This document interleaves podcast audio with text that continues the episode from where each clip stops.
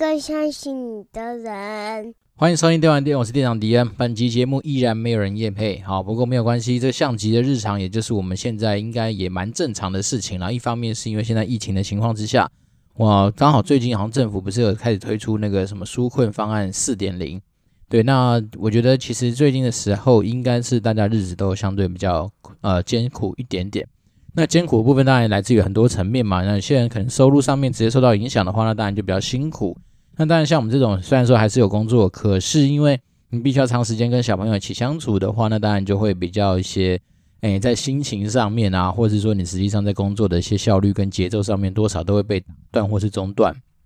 所以呢，我觉得其实最近真的是蛮辛苦的。然后也没想到说，原来现在中午啊，出门去买一个饭，然后可以是把很多东西都办齐，就好像是一种远足的心情一样，来看待一个以前稀松平常的事情。啊，不过我自己觉得说，如果说你今天真的闷在家里闷太久的话，可以利用不妨就是说，可能跟人潮比较错开的时间点，比如说我早点去吃中餐，或者晚一点吃中餐这样的时间点，然后能够让自己离开一下，就是一个被封闭很久的环境。那当然出去之后，该戴的口罩啊，该带的一些什么啊，酒精喷雾啊等等，就是把它带好带满。那我觉得适度的出去走一走，也不是说走一走啊，就是说把一些你所需要的一些民生必须的东西。给采买啦，然后给完成一下，至少你的心情会得到一点点疏疏解的一种管道了。要不然真的说实在的，一整天闷在家里，尤其是我家那只小屁孩啊，从早上一起来，大概六点多啊，他通常都是六点多七点左右就会起来，然后第一件事情都是说爸爸爸爸，那我说你干嘛？他都说我要去大便，然后说大便干什么？因为他是会知道说，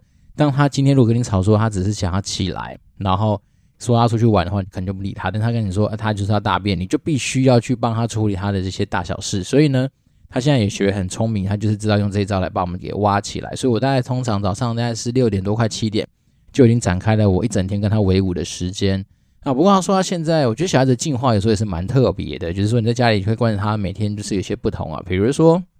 他以前不太会把那个舌头卷起来，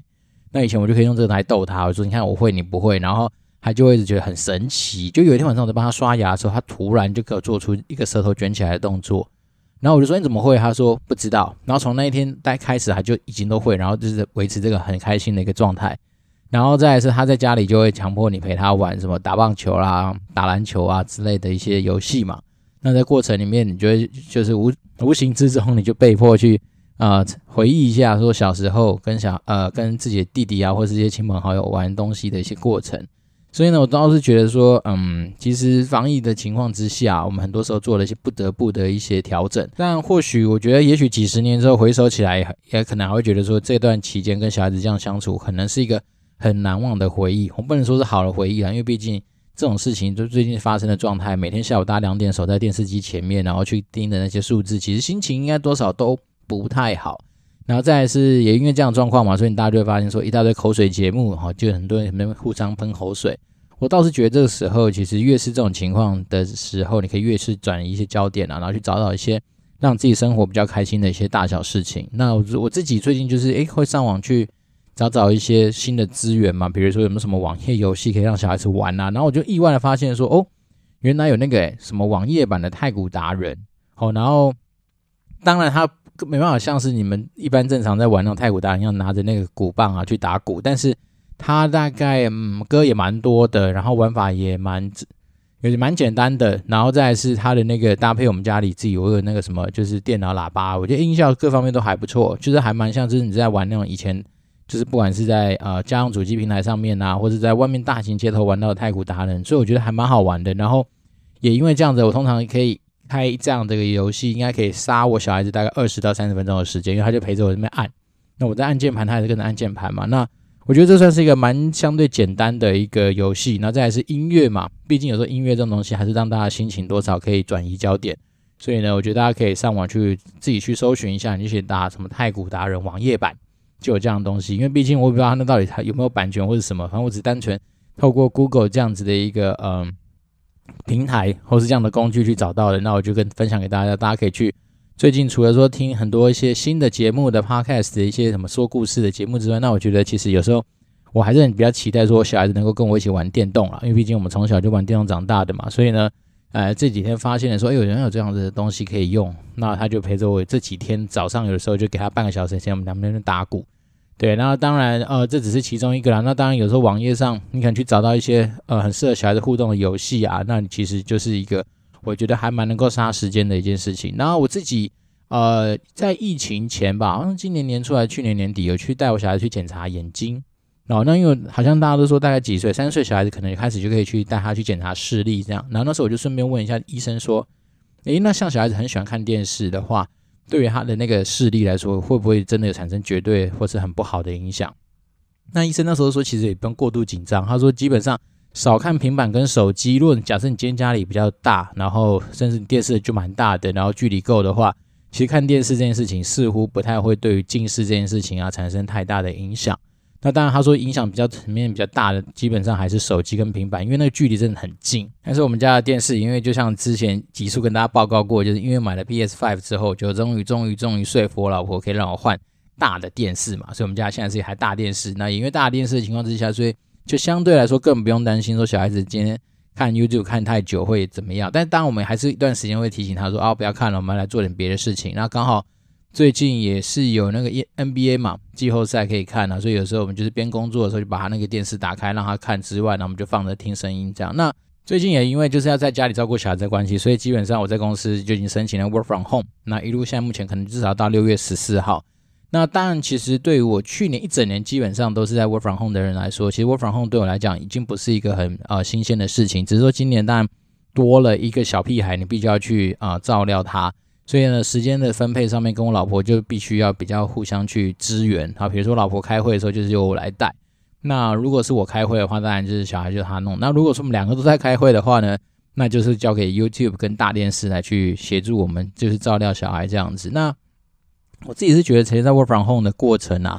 嗯，也没有说跟就是实际上会产生多大的，比如说你在工作产出或者工作效率上面的影响啦。因为有的时候。我们今天做的工作，像我最近有些工作，其实蛮多时候是跟厂商联系。那透过厂商的话，有时候其实基本上你就是把该要丢的资料丢出去，那对方给你一些回应嘛。那透过 Line 啊，或透过一些就是呃相对可以方便沟通的软体，其实你在公司上班跟在家里上班其实很类似。因为一方面我们是做呃产品行销啦，做一些营运相关的东西的话，其实有时候并不一定要到现场。因为我们公司其实我到了传统制造业才发现说。对，有些公司或有些工作，你确实就一定要人到公司公司才有办法进行嘛。举例人，比如说像我们就是制造业，那你可能很多东西你人不在那边就没办法去完成这些生产的动作，所以那是不得不的选择。那甚至像是我老婆她姐姐是做那种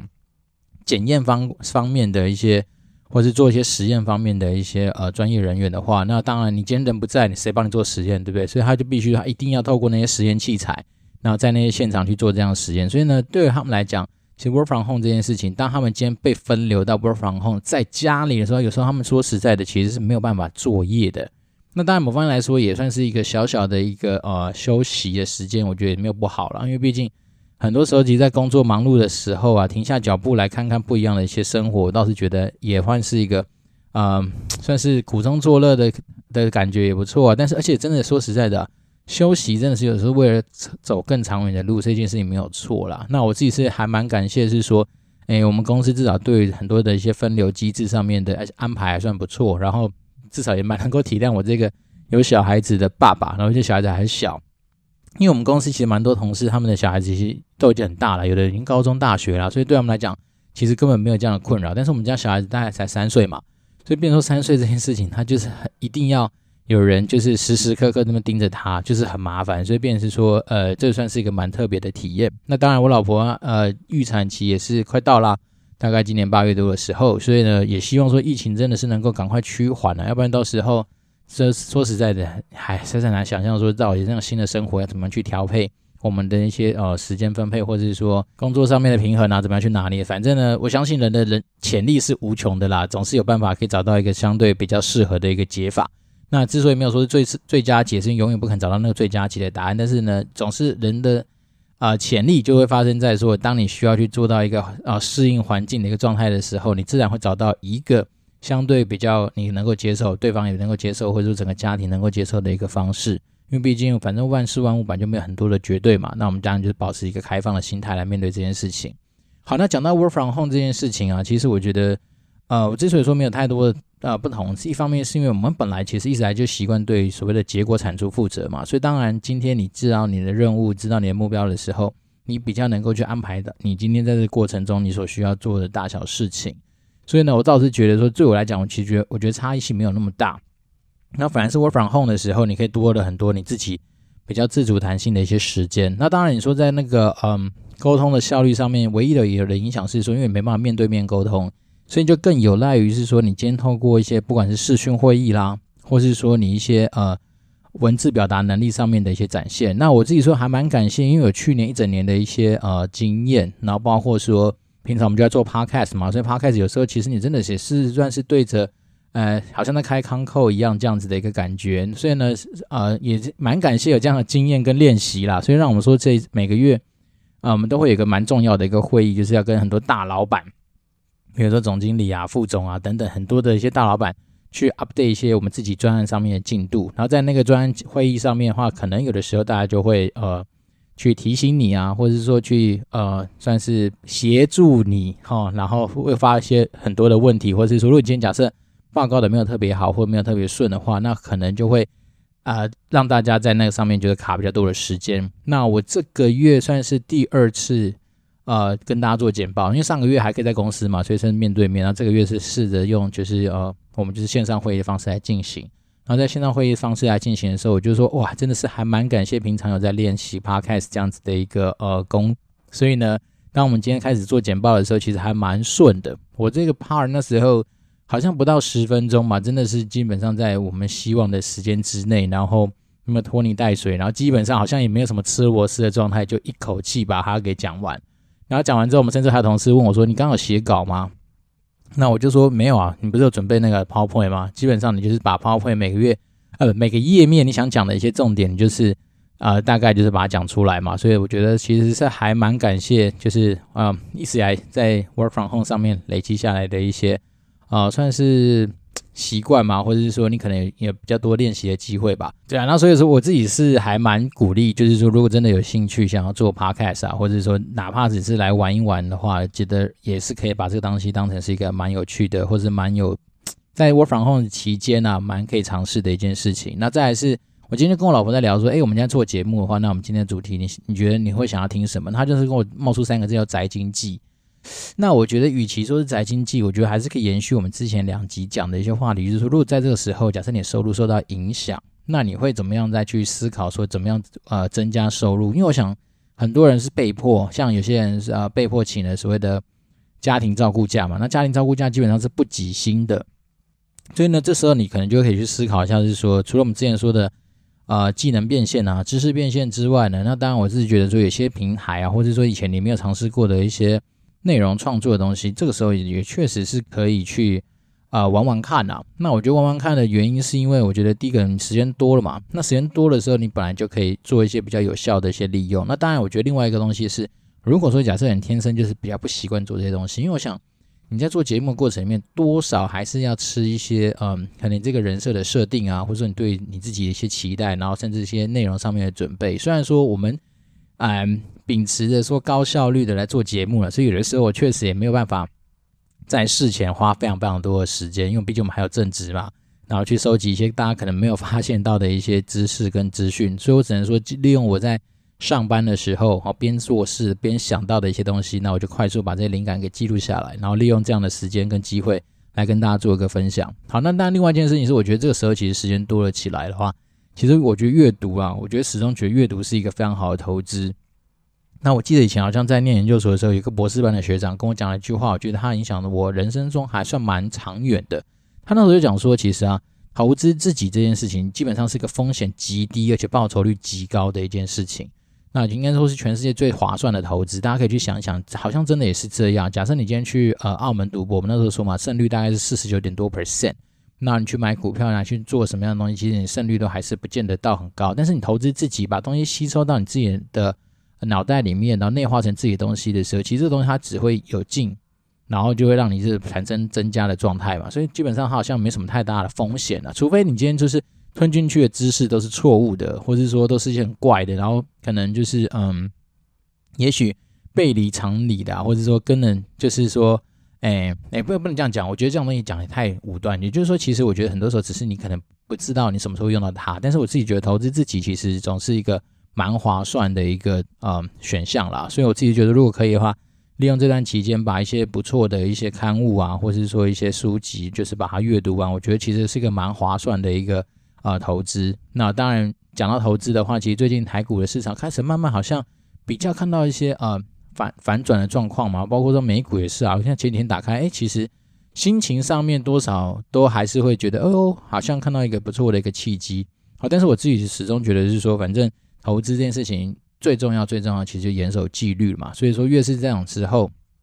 越不用去担心说啊，要去买什么标股，或者是说要期待自己能够成为那天选之人。那反而是这种时候稳健的去做一些事布局啊。Even 以以后有可能会觉得说，那时候可能没有 all in 一些东西，但是我觉得其实人生不会是这样子嘛。你尽量做一些让自己，比如说，嗯、呃，晚上睡得着的一些事情的话，那基本上就不太会有太多的状况。那这东西是来自于古癌的一些分享了。那古癌他的书，我觉得就蛮值得看的啊，因为他大道至简嘛，他就讲说灰阶思考上面，尤其是你在投资在人生的一些上面，可以有哪些的思考。所以我自己蛮推荐说，如果有时间的话，从灰阶思考开始看。那另外一个是呃，也算是一个朋友他自己写的书，然后之前也是霸榜在那个博客来，还是很各大一些呃贩贩书平台上面，叫做呃人生录影。那作者是杨思棒，杨思棒医师的那本人生录影。那人生录影里面好像有讲了很多很多本的书，然后每一个章节就每个小篇就是一本书，他的一些摘录跟他自己的一些看法。所以等于说那本书算是一个百科全书，就是说你看完那本书之后，你会衍生出来，你再下去再接接下来。再去看其他二十几本书的一个呃开端，然后再来是那个杨思棒医生厉害的地方在于说，他可能读过真的是上万卷的书，可能有，那因为他的兴趣就是阅读嘛，然后再来是他阅读方式又很很厉害又很快啊什么，所以变成说他其实他的东西基本上就是浓缩在浓缩在浓缩的精华。每当你买那本书，你就已经拥有一个非常呃，我觉得算是一个。非常实用的一个呃，对于人生的观念上面的一些提醒跟提示啦。那尤其是他也没有提到一些，比如说举例人不要去当那种类似什么下流老人这样子的一个呃状态啊，或者是说你对于自己人生的一些想法或者思考点，应该要怎么样去正确或比较健康的来看待。那我觉得有一些东西是结合他自己人生的经验。那再来另外一件事情是他很多是他从第一个你看他要从他读过这么多的书里面去挑出他觉得。能够拿来跟大家分享的书，这件事情本身就已经是多么精华中的精华，所以我自己觉得，如果可以的话，古玩当然一定要瞎挺嘛，对不对？所以灰阶思考，谢谢可以去看一看。然后我觉得人生录影，就是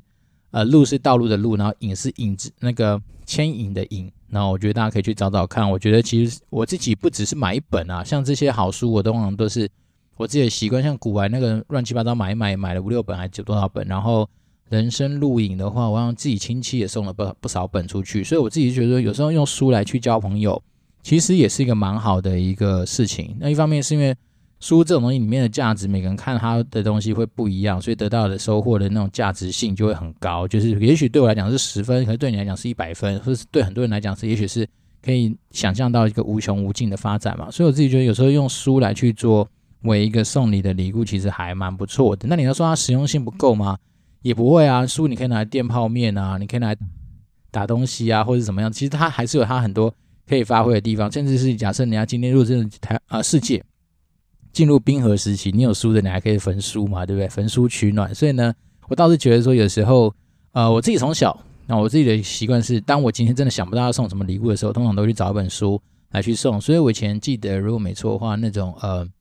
交换礼物的时候吧，我有时候真的是就是买一些我觉得诶看起来蛮酷的书啊，哪怕是书封看起来很漂亮啊，或者说我觉得诶好像比较畅销的书，那我觉得至少可以让这件事情就是说好的东西啦，就算我自己没有看完嘛，因为我有时候都是看一个部分，我可能就不见得看得完，但是我觉得把一些好东西就是分享给自己的周遭的亲朋好友，就是我一个还蛮喜欢做的事情。那我觉得书这件事情，它确实虽然是我我先说，我从小就跟我妈讲说。我非常非常的不喜欢看书，我必须大胆的承认，因为我比起打电动啊、看剧啊、看漫画啊，然后打篮球啊，就是做那些比较动态的事情的时候，我自己以前小时候是一个我自己觉得我很难静下心来看书的一个人。那当然你说在念书的时候，呃，被迫嘛，就是台湾教育体制之下，我被迫就是基本上每天都很规律的在那边读那些教呃课本啊，然后应付考试啊。可是你说真的，如果让我重新选择的话，我本来就是不像是有些人把阅读当成兴趣，但是我自己知道人生要走下去，你不得不要去做一些。就是强迫自己做一些不习惯的事情，所以我自己没办法，就是说，诶、虽然我很不喜欢阅读，我必须说，但是呢，这样子这几呃三二三十年下来，其实也就是强迫自己念了不少东西啦。那我自己比起看书，我更喜欢买书啦，因为我觉得买书有时候放在那边装饰也是蛮好看的。但是多少你还是会翻嘛？那翻一翻多少一本书，假如有时候真的一两个好的一些观念，或者你觉得可以带着走的东西，跟人家分享的东西，其实我觉得就蛮值得的。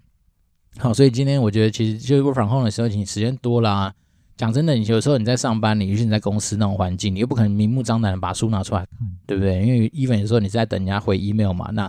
你可能不不见得这么多空档的时间。但是在家里的话，这种时间其实是蛮多的。如果说你今天不是跟迪恩一样，就是要弄一个小孩子的话，那其实你一个人在家，像我去年一整年是一个人在家里 work from home，我干那个真的是太过瘾了，你懂吗？就是除了说你今天嗯。可能也许说被迫要参加一些会议啊，或者一些固定的会议，那当然闪不了之外，那大部分的时候，因为毕竟我在家里，我也是准备双萤幕嘛，所以通常我在回 email 的时候，我的那个工作状态还是跟公司类似啊，旁边都会放着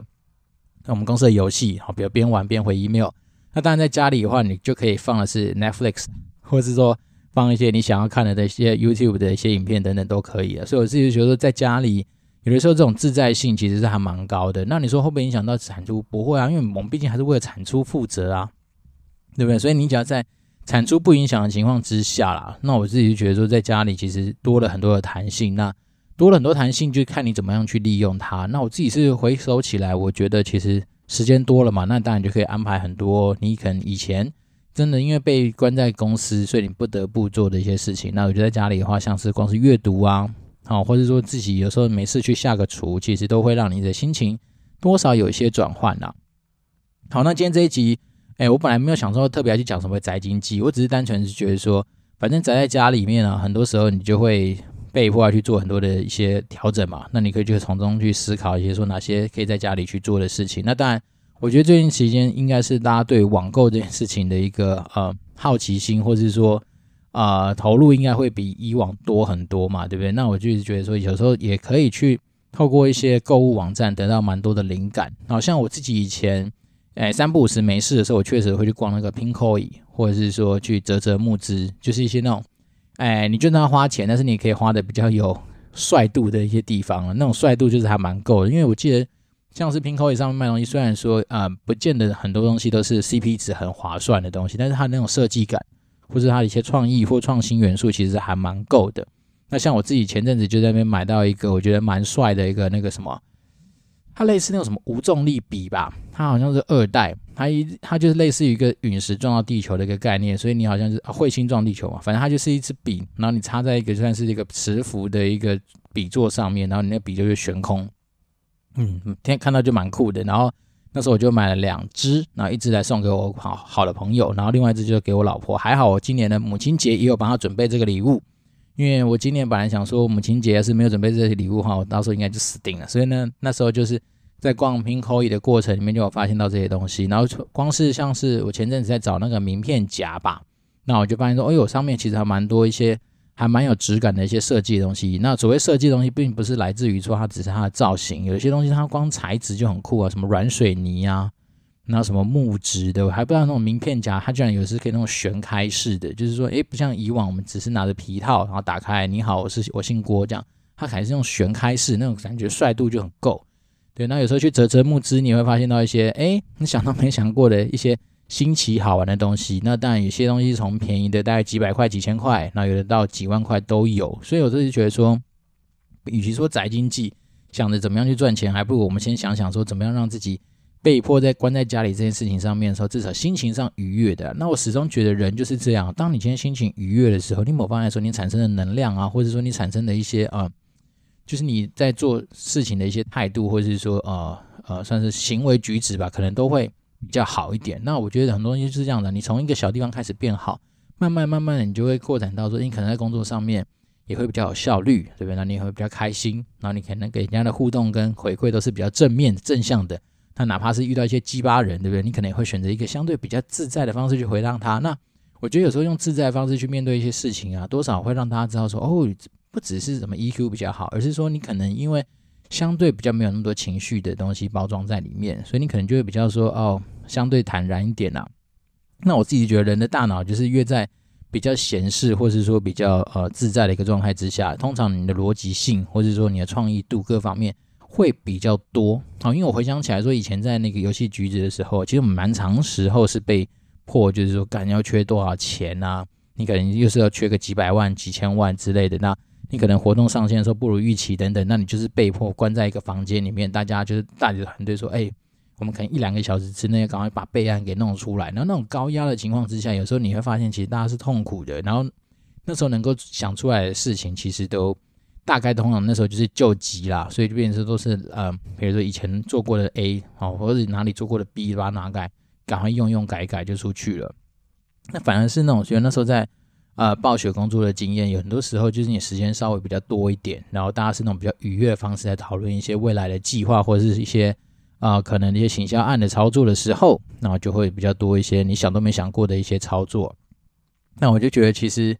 诶，真的说实在的，给自己一些脑袋的那个空间，确实也是蛮重要的。然后最好的话，就是不要让自己在那种就是比较紧绷啊，或者说那种情绪比较不好的时候来去做一些思考。那我相信那时候出出来思考的品质，诶，哪怕是你自己钻牛角尖，或者是说可能没有想通一些比较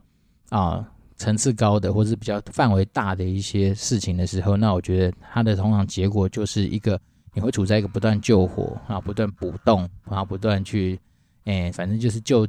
就是急救这样的一些做法的这个恶性循环啦。虽然我自己觉得说，如果与其谈论说在谈论说怎么样的在家的这段期间赚钱，还不如说我们怎么样在这段期间先保持着一个比较好的一个心情来去面对说我们现在。可能还未知的一个状态，那当然我自己是觉得，如果可以的话，很多口水节目就不要听了啦，因为毕竟这种东西，其实说实在，你听起来那边嘴炮完，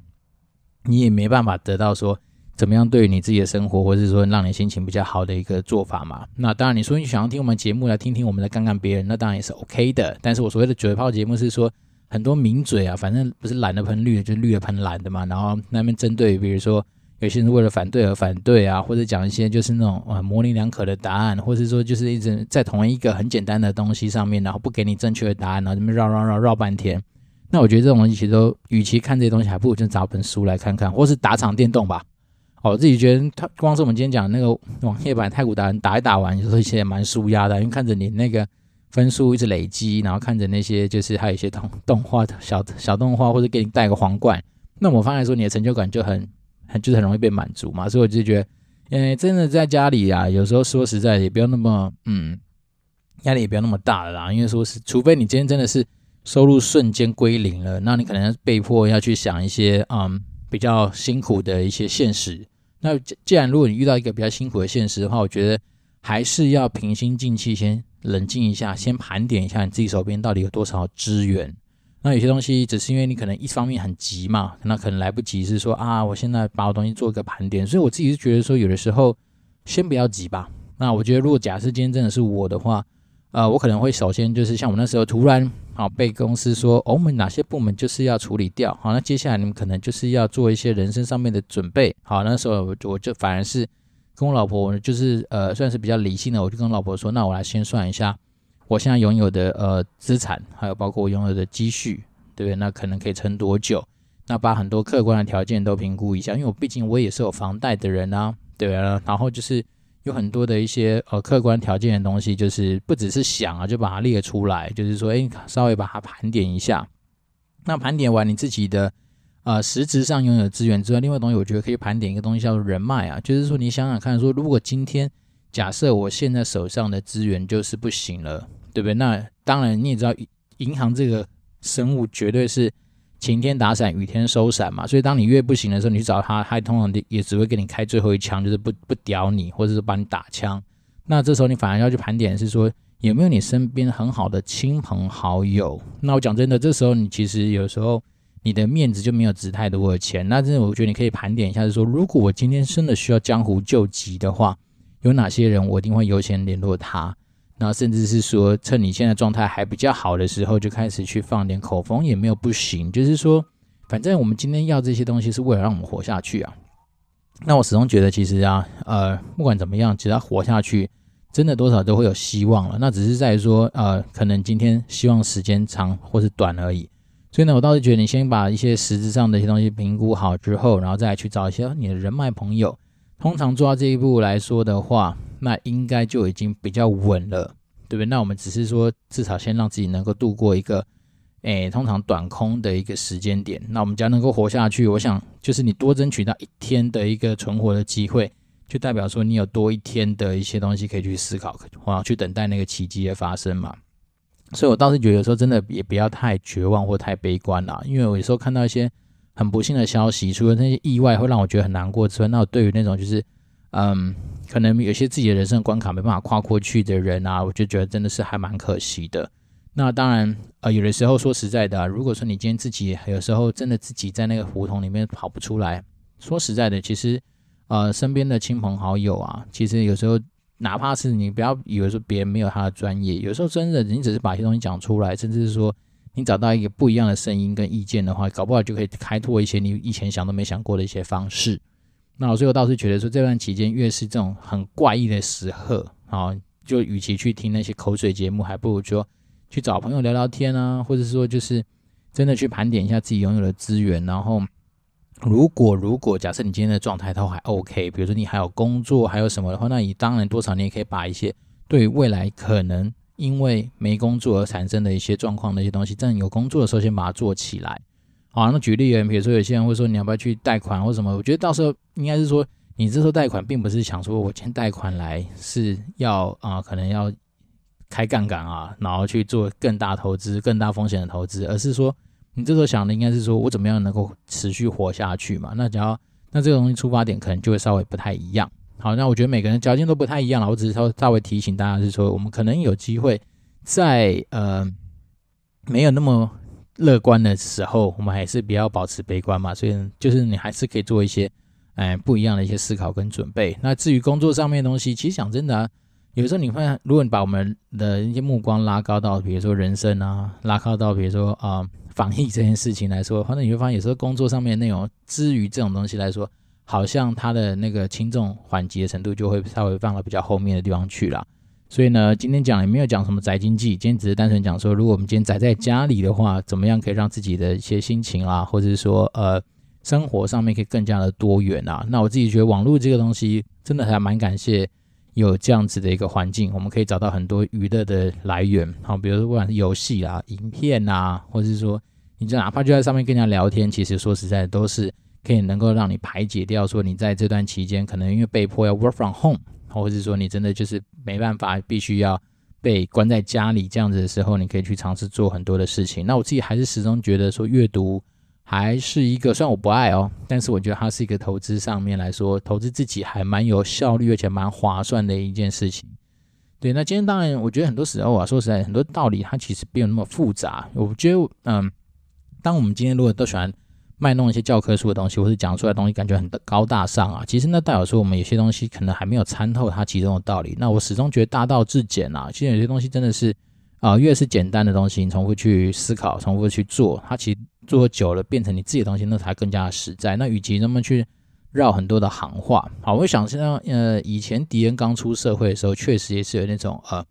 身为 MBA 毕业的人的一种算是自傲吧。所以那时候就喜欢绕一些行话啊，然后三不五时搬一些课本啊。可是我现在发现，我工作越来越久，我现在反而是在学习说怎么样尽量多少多用一些那种就是啊、比较。大家一般都耳熟能详的一些呃词汇，或是用尽量就是用白话文来去解释一些，就是呃，还简单说，至少不要让自己一直在那边唠一些专有名词啊，或者说喷一些就是哦好像很高大上的一些理论。那我觉得，当然一方面可能我们也不是本科就是很强的人，所以呢，当然我们就觉得说尽量用一些能够大家能够理解的东西来跟大家做沟通。那这件事情最后最后了，就回归到自己的工作上面来说，确实还是蛮有帮助的，因为。呃，随着我们出社会久了，你就会发现说，在工作上面，有的时候并不是每个人的本质学能或是思考逻辑都跟你站同一个水平线上面，所以我们还是必须有的时候要去利用呃你的听众能够理解的语言来去做沟通，因为毕竟沟通的主要目的当然就是希望我们能够把我们脑袋的东西放成功的放进你的脑袋里面，然后甚至是希望说你因为放进去之后产生我们希望你发生的行为或行动嘛，对不对？所以当然你第一件事情至少让他能够听得懂啊。所以这件事情，你让万事万物的道理都看起来其实都很简单，没有想象中那么复杂。那只是说有时候。可能我们因为处在就是一些行销的一个领域，那里面毕竟大家为了捍卫自己的地位，多少都会文人相轻。那我自己是觉得，我很早就参透这个道理，所以我倒是不太喜欢去批评别人，或者说去喷别人哪里做的不好，或是哪里做的好，因为我觉得这当下都是一个相对比较合适的一个答案，仅此而已。对，那，哎，对啊，我们莫名，反正今天也是没有新的听众留言，但是我有感受到。我们还是有些听众，就是非常非常支持迪恩的，就很感谢他。就是有些人就是会默默的一直写信来鼓励我，然后比如说在疫情期间就给我打气，说：“哎，我们彼此要去注意大家自己的身体健康啊，然后要多保重之类。”我就非常感谢我们的热情听众了。那呃，我觉得其实这段这段期间确实就是，我觉得保持一个好的心情，然后维持一个就是自己呃习惯的一个生活步调，其实就蛮重要的。那反而是这种时候，呃，越是动荡的时候，如果你能够越冷静的看待一些呃日常生活中的大小事情，我相信来说，明天应该都还是真的会更好啦。对，那我还是很期待大家能够多给我一些五星留言啊，然后能够帮助我们的那个节目能够更加的推广啊。因为我觉得最近看流量其实还蛮 心酸的。那不过这也还好啦。其实说实在的，你说心酸吗？如果把这些人抓出来排一排，其实一个教室也装不下。所以我自己是觉得，嗯，好啦，就是。当然，我相信这中间还是蛮多是我自己的朋友。那我觉得，如果说有个声音可以陪伴大家，然后甚至是未来，我在思考看看有没有可能说，因为今天随着 work from home，你在家里的时间多嘛，省下来那几十分钟，甚至哪怕是半个小时、一个小时的通勤时间，我是不是能够做个日更的一个小单元？好，比如说每天跟大家抓一个呃游戏新闻，或者我刚好就是神来一笔看到了什么新闻，然后我就快速跟大家讲讲那个新闻我的感想，然后利用这样的方式看有没有机会让那个演算法。把我们节目再往前面推一点点，那当然我们还是有一个期待啦，就是说如果说这节目真的好的话，诶，能够分享给大家，分分享给更多人，我也是会蛮开心的。好了，那我觉得对啊，就这一周一样，就是一个非常热的天气啊，所以呢，就是待在家里，大家还是要记得多补充水分啊，尤其是越热的时候，心浮气躁。那除了这样子的情形之外，那当然多吃一些仙草啦，能够降火气的东西其实也不错啊。对啊，那就是反正苦中作乐嘛，我们就尽量保持一个比较正向积极的心情来面对呃接下来的每一天。那我讲说，就如果可以的话，就是祝福大家啦，身体健康，然后我们就保持联络。那我这边是电玩店，我是店长迪恩，我祝福大家就是都有一个美好的一天，或是接下来。持续在家里 work from home 的日子，那如果什么任何问题的话，communicate wd at gmail.com 那电玩店欢迎您来，就是五星吹捧，谢谢大家，拜拜。